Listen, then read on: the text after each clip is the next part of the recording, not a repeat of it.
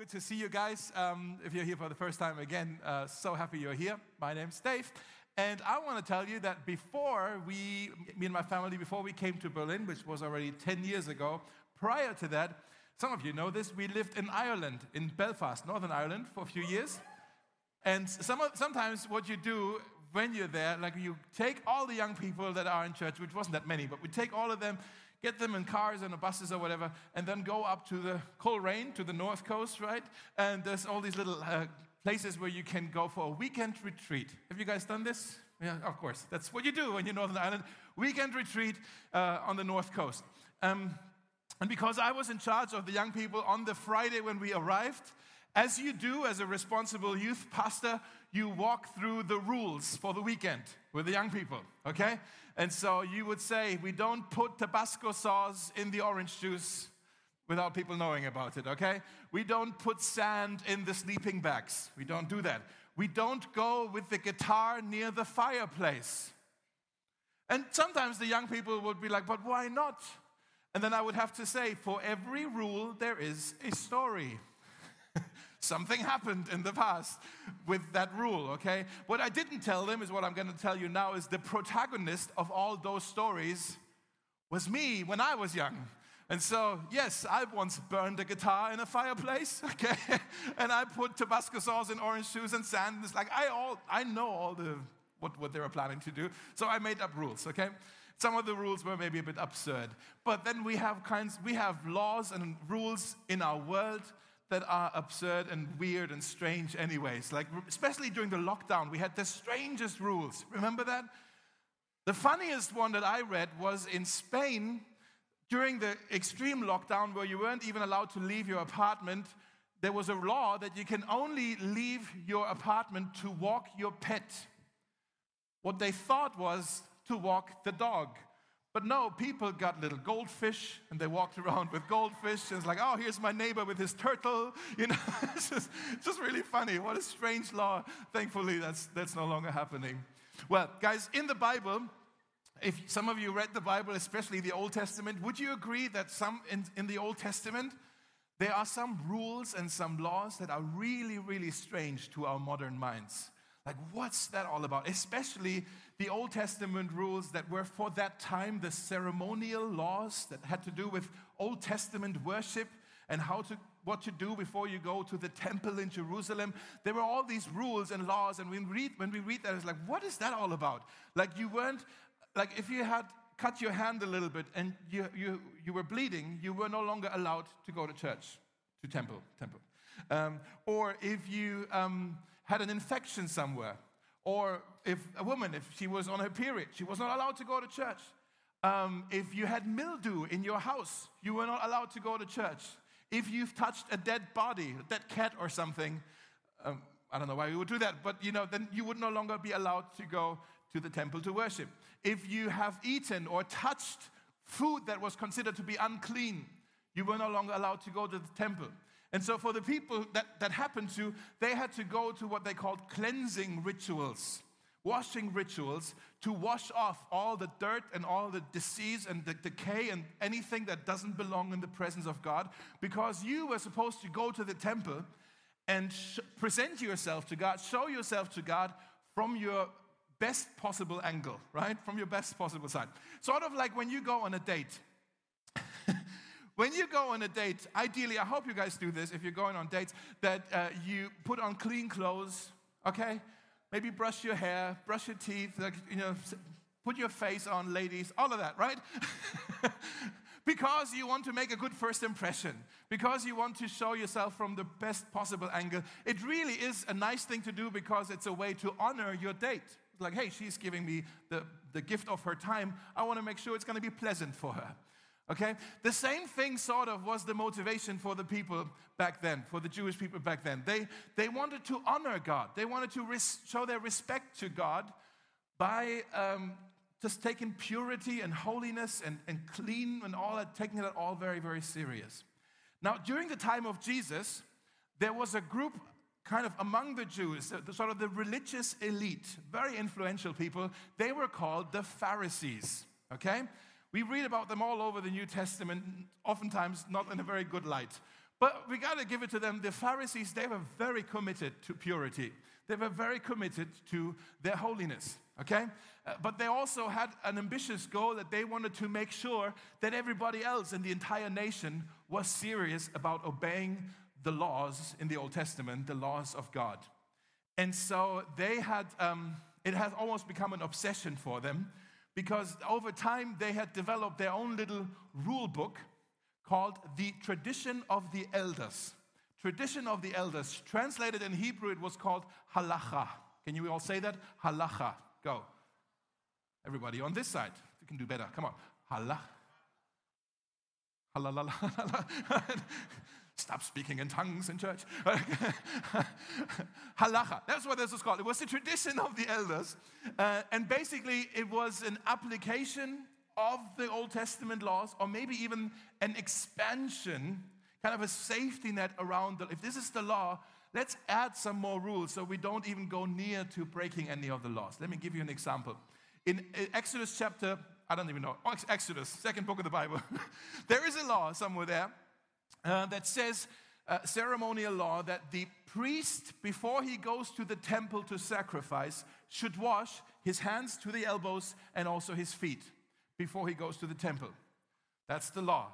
Now, in the halacha, the kind of the tradition of the elders, they added a little bit because someone, one of the Pharisees was saying, why don't we, why don't we just make that a rule about the priests? Wouldn't it be better? Wouldn't it just be safer if we all, before we go to the temple, wash our hands and wash our feet.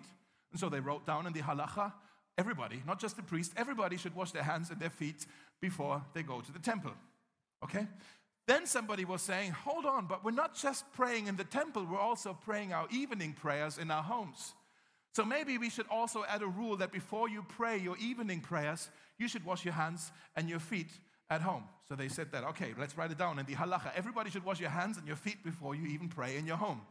And then somebody was saying, good point about the evening prayers, but don't we also pray before we eat a meal?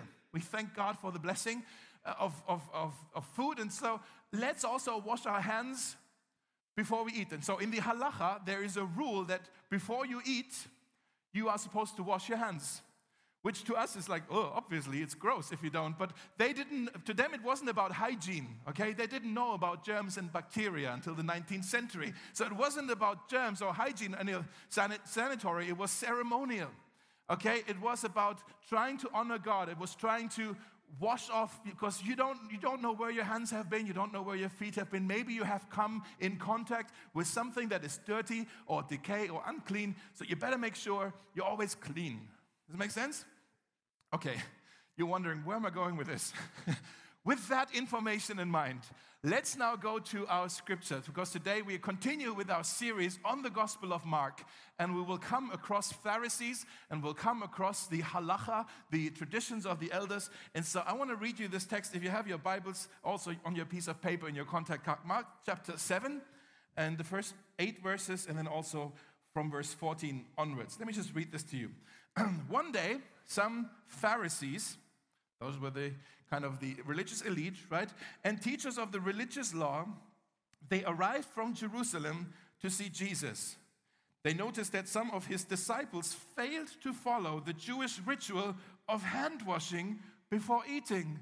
Uh oh, uh oh.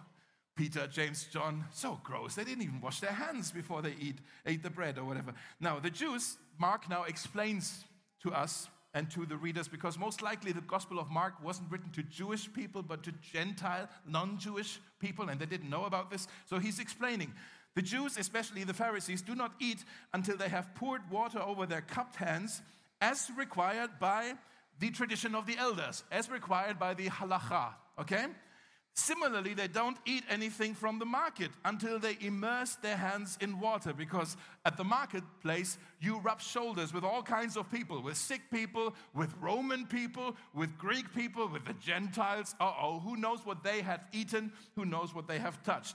And Mark continues to explain this is but one of many traditions they have clung to, such as their ceremonial washing of cups, pitchers, and kettles because who knows who touched the dishes before we put food in them, okay?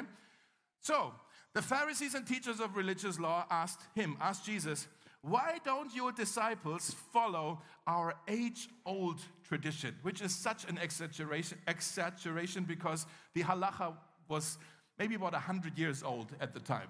But they were saying, look, we've always done it this way. It's like, mm, not really. You just added to the law in the last 100 years. And they're saying, hey, they eat without first performing the hand washing ceremony. Now, Jesus replied, now catch this, they used their tradition to rebuke him. Now, Jesus uses scripture to rebuke them. Boom, boom, boom, boom. Watch this. He's saying, You hypocrites, Isaiah was right when he prophesied about you, for he wrote, These people honor me with their lips, but their hearts are far from me.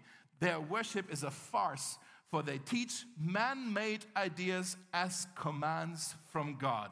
He's saying the halacha is man made. It is, you act as if it's from God, it's not. You think of your traditions as doctrines, right? And you ignore God's law and substitute your own tradition. Then in verse 14 it says, Then Jesus called to the crowd to come and hear. He says, All you who listen, uh, all, all of you listen and try to understand. In other words, he's saying, I'm so glad the Pharisees brought this up because uh, let me get this straight with all of you. Uh, glad you're listening. He says, It's not what goes into your body that defiles you. It's not the food you eat or what food what your food may or may not have touched before you put it in your mouth, okay? It's not what goes into your body that defiles you, but you are defiled by what comes from your heart. Boom, mic drop. That was his sermon. Just to, everybody listen. It's not what goes in, it's what comes out. That's what defiles you. Okay? And then it says, Jesus went into the house and get away from the crowd, and his disciples asked him what he meant by what he had just told the people. Don't you understand either? He asked. Can't you see that the food you put into your body cannot defile you? Food doesn't go into your heart, but only passes through the stomach and then goes into the sewer. By saying this, he declared that every kind of food is acceptable in God's eyes. And then he added, It is what comes from inside that defiles you. For from within, out of a person's heart, come, now here's quite a list evil thoughts, sexual immorality, theft, murder, adultery, greed, wickedness, deceit, lustful desires, envy, slander, pride, and foolishness. Ooh, it's quite a mouthful, right? And he continues to say, All these vile things come from within, they are what defile you. And that's kind of how he left it. Now, again, the Pharisees, they came, it says, all the way from Jerusalem which means the kind of the, maybe the, the council in Jerusalem, they had sent a delegation to check up on Jesus because in Jerusalem they had already heard by now that there is this rabbi in the north who attracts large crowds of people. And he seems to have a bit of a different kind of theology. So we better go check on him. But they didn't come, the Pharisees didn't come to Jesus to learn from Jesus, they came to Jesus to correct him, to yeah? To, to, you know what I mean? Like to discipline him. It's like, hey, you're wrong about this. You can't say this. They came to correct him. The problem was they couldn't find any fault in Jesus. There was nothing that they could really criticize. So what did they do? They said, oh, let's have a look at his disciples. have you noticed that when people want to find something that they can criticize about Jesus, they will, they will eventually find something, usually in his followers, unfortunately. Like, because we're not perfect. And that's what happened here as well. They said, Aha, look, his disciples are eating without washing their hands. How gross. We gotcha, Jesus. And then they went to him, Hey, Jesus, how come your disciples are not respecting the tradition of the elders? They're not saying how come they don't respect the law, they're saying how come they don't respect our tradition. Now, just imagine, I'm just thinking about what was that it must have been like for the disciples, who maybe they just had a bit of a, I don't know what they were eating, but just kind of like chewing, and then they heard this conversation. I'm sure they, were, they stopped chewing. It's like, oh, did you wash your hands? No, I forgot to wash my hands as well. Like, you know, it must have been really funny. And I'm sure they were kind of like, oh, oh, what's, gonna, what's Jesus going to say now? And, and Jesus, he doesn't rebuke his disciples. No, he's triggered by the Pharisees and he starts to pick a, pick a little fight with them, a big, bit of an argument. Now, we must look very, very closely, though, at what they are arguing about and what they are not arguing about. This is not an argument about the Old Testament law and whether it's needed or not. It is an argument about the tradition of the elders, that kind of the rule book of the Pharisees. Big difference. It is also not an argument about whether or not God deserves holy worship. That's not what they're arguing about. They are arguing, they agreed actually that holiness is important to God. They were in agreement about this. What they were arguing about is where our holiness is being defiled, where our holiness is broken, where it's corrupted. Okay? The Pharisees, they were saying, it is the people out there the filthy people out there, those who are not as committed as we are to keeping all the rules, they are the problem. The sinners and the Gentiles, and they are the problem, and we have to separate ourselves from them. And when we come in contact, we must wash really, really quick so that their sin does not defile us. Jesus was saying, at the heart of the problem is a problem of your heart. It's not about what's on the outside, the problem is within you. You guys have a heart problem. Your heart is corrupted. You see what I'm trying to say? They actually agreed that holiness was important. They actually agreed that something's not quite right with us. They were in agreement about the symptom, but they had a different diagnosis about what caused the symptom, and therefore they also had a different uh, solution in mind for what the treatment should be. Does that make sense? You with me?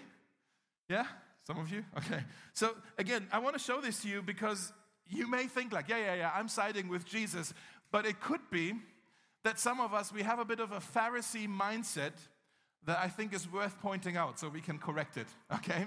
Uh, so again, the Pharisees, they were saying, yes, God seeks holy worshippers, fair enough. And also, they agreed that we have a sin problem, but they were saying, well, where does the sin come from? Well, it's from the others. It's from the sinners and, and, the, and the unclean people around us. So the solution lies in, if you want to write this down, for the Pharisees, the solution was in our efforts to polish up our lives from the outside in. That's the solution. We just have to try really hard to polish up our lives from the outside because that's where the problem is from the outside in separate, keep everything away, and make sure we stay clean. Now, I use that word polish intentionally here because this it was all about um, outward appearances. In German, we have a great word called scheinheilig. You heard this? Scheinheilig. It's sort of like a pseudo holiness. You're just pretending. It's all about your appearance. It's all about your performance. It is all about your image. It's all, everything is externalized. It's all about what's happening around you and how you act things out, okay? And they were trying to impress God, and they also tried to impress everybody else with their devotion, with their morality, with their scripture knowledge. And let me just say, you know why this is so scary? It's scary because how easy it is to hide a broken soul behind a religious facade. Right? We've done this. Right? For us, it may not be the tradition of the elders like it was for the Pharisees, like, oh, we have to keep these rules and keep everything clean and all that. But we also have our list today. It's a different list, but we also have our list like, hey, you got to listen to this worship band on YouTube. And, you know, that's, make sure people know that you, you, you, you listen to the cool worship music. Okay, I listen to, you know, or take, take pictures of your quiet time and post it on Instagram, like hashtag me and Jesus. You know, like make sure, make sure people see how devoted you are to this. Like, you know, take an Enneagram test. Because that's what everybody does right now. Take an Enneagram. Wear a Christian t shirt. That's what you have to do. So people know that that's, you know, it's all about the outward appearance. You know, vote for this political party. Go to this conference. Stay away from Berghain. Okay? And then you go, look, everybody, and look, God, I'm a devout Christian. Like, I mean this. Like, like I'm trying really hard to work on, you know, and there's nothing wrong with the things I just said. However, if you think you can try to polish your soul that's been broken from the outside in, it will never work. You're fooling yourself. Spurgeon, Charles Spurgeon, English preacher last century, or maybe 200, I don't know, old, he said, We can flatter ourselves with outward religion. Think about this. You can flatter yourself with your, with your act, with your facade. And the problem is not on the outside, the problem is on the inside. It's as if your life were a car and the engine is broken.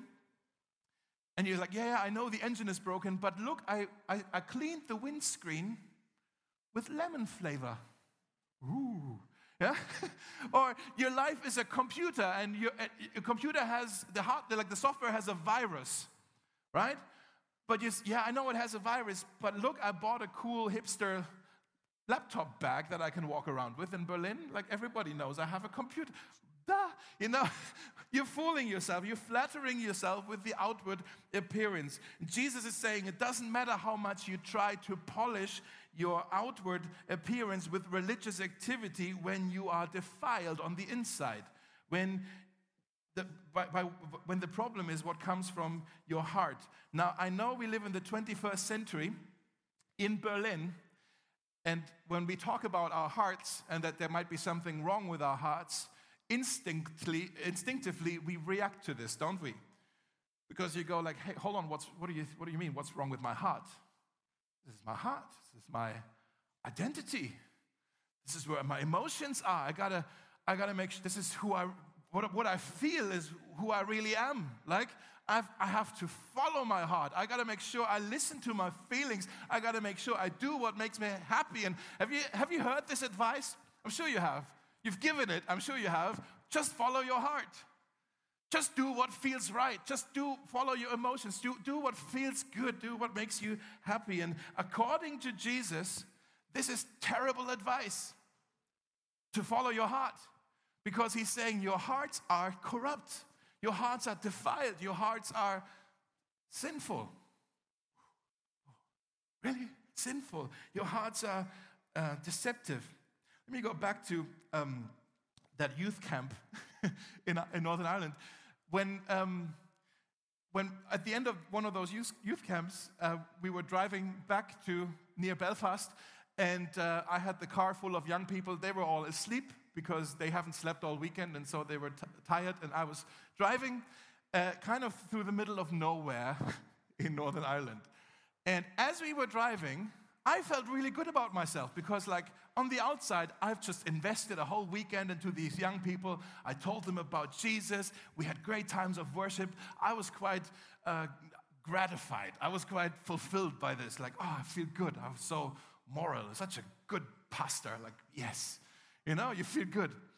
And while we were driving through the middle of nowhere with all of them sleeping, this sudden thought came into my heart and into my mind. And I realized, and I thought to myself, if I were to kill these kids, this is where I could bury them. And I was still smiling. It's like, yeah, this is what I would do. And then suddenly, look, what? Where's that coming from? Like, how can I have this thought? Where's this coming from? Like, this is just weird. Don't trust me with teenagers. Just saying. Actually, this was a while ago. Just recently, a few weeks ago, I was doing a wedding for, are they here? Janina and Solin, are they here? No. I was doing a wedding out in, in Brandenburg. Like I had to drive for an hour through the middle of nowhere and then was so happy to do their wedding. Felt good. It's like, hey, I'm going to do some, some good today. I'm going to bless their union. I'm going to pray. I'm going to maybe have an opportunity to share the gospel with all the unbelieving people at the wedding party. It's like, oh, it's going to feel good. You know, it's like I felt very spiritual. I was driving there and there was a whole swarm of like 200 bicyclists those of you who drive cars, you just like me, you hate bikers on the street, on the road, right? Especially if there's many of them. And I, I passed them, and I, I didn't mean to hurt anybody. Like I didn't hurt anybody, but just the thought came to me out of nowhere. Like, what if I just clip the first guy? And then I can keep on driving and look in the rearview mirror of how they all kind of fall on top of each other. And that would be very entertaining. And I could laugh at them and then go to the wedding and pray for God's blessing on this happy couple. It's like, where is that coming from? Hi, guys, I'm Dave. I'm your pastor, and I have a corrupted heart, okay? I have a corrupted heart. No matter how much I try on the outside with my religious activity and even my ministry to try to look really holy and impressive and all that, I still have a problem that my heart's not right. I still have a problem that my heart's not right. Uh, and um, in Jeremiah 17, let me show you this verse here on the screen. It says, The heart is deceitful above all things and beyond cure. Beyond cure, he says. There actually is a cure. We'll come to that in a moment. Who can understand it? means we lie to ourselves all the time within our hearts. Proverbs 28, next verse, it says, He who trusts in his own heart is a fool. you know what that means? It, what if that advice, follow your heart, what if that is the problem, not the solution? What if that's the problem that we get ourselves in trouble all the time because we follow this advice that, oh, I got to follow my heart, but my heart's not right, okay? Um, Jesus says, out of the person's heart come, and he has this whole list evil thoughts and lust and greed and envy and theft and all of that finds their source in the fountain that is in our heart. It's, it flows out of there. And so that's why this whole religious outward in approach doesn't work because you can never get to the source. So we don't need behavior modification, we need heart purification. Not behavior modification, we need a heart purification. And that's why Jesus, I believe, he wants to go that deep with you. He wants to go to the source with you. And he would say the solution lies not in if you want to write this down, our efforts to polish up our lives from the outside in. The solution lies in God's power to purify our lives from the inside out. Okay? It's not about our efforts to polish up our lives from the outside in, it's about God's power to purify our hearts, purify our lives from the inside out. In other words, it's not about how much you try, but in who you trust. Not about how much you try, but in who you trust. In Acts chapter 15, I'm trying to come into land here. Acts chapter 15, this is after the resurrection. Jesus has already gone back to the Father. The church of Jesus has been born. Okay, believers were gathering in villages and cities and towns and everywhere. And they had already kind of this mindset of the Pharisees had somehow infiltrated even among the early Christians. This mindset of outward polishing and religiously, relig, relig, I can't say that word, religiosity. Is that proper? Sort of. Yeah, thank you. okay, that has sifted into the church.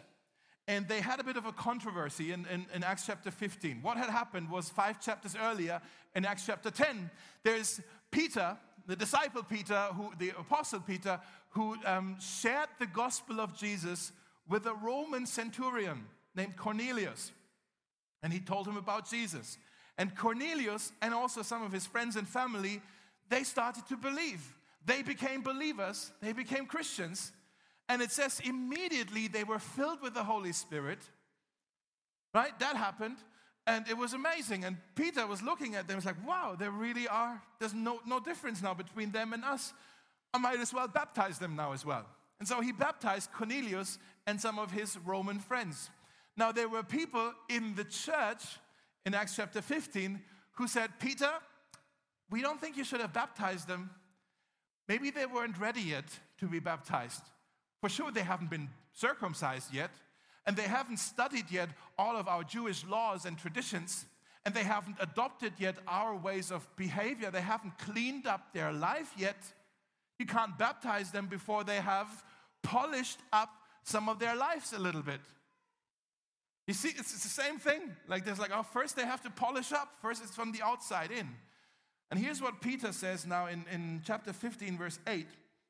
He says, God, who knows the heart, is that word, the heart, he showed that he accepted them by giving the Holy Spirit to them, just as he did to us.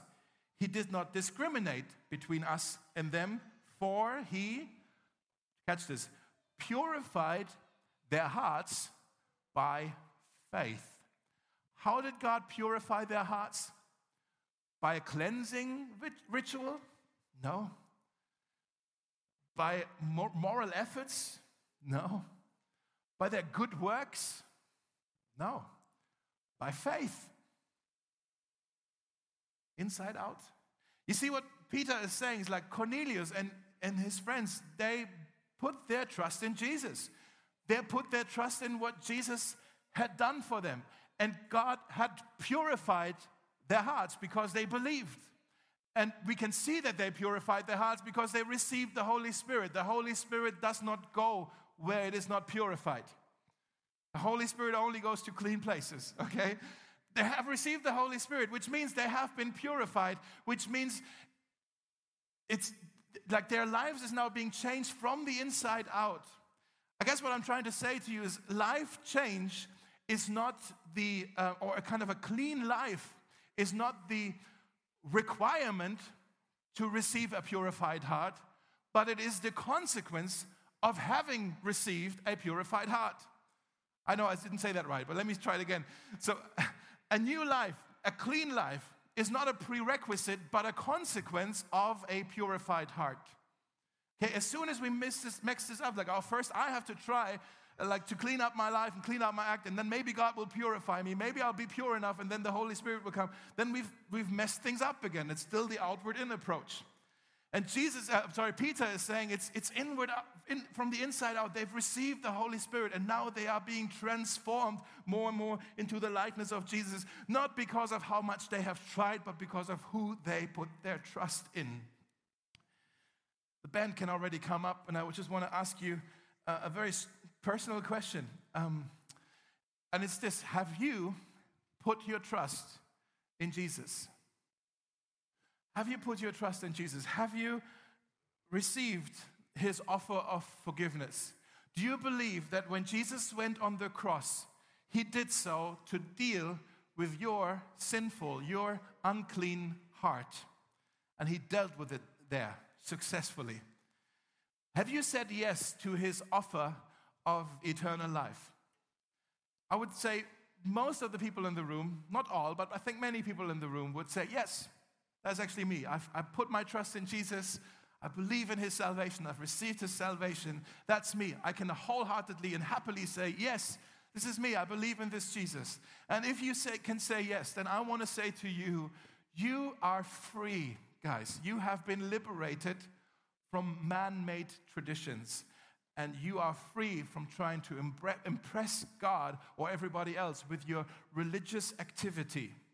You've been liberated from all of that because your hearts have been purified on account of your faith in Jesus. Your hearts have been purified by God.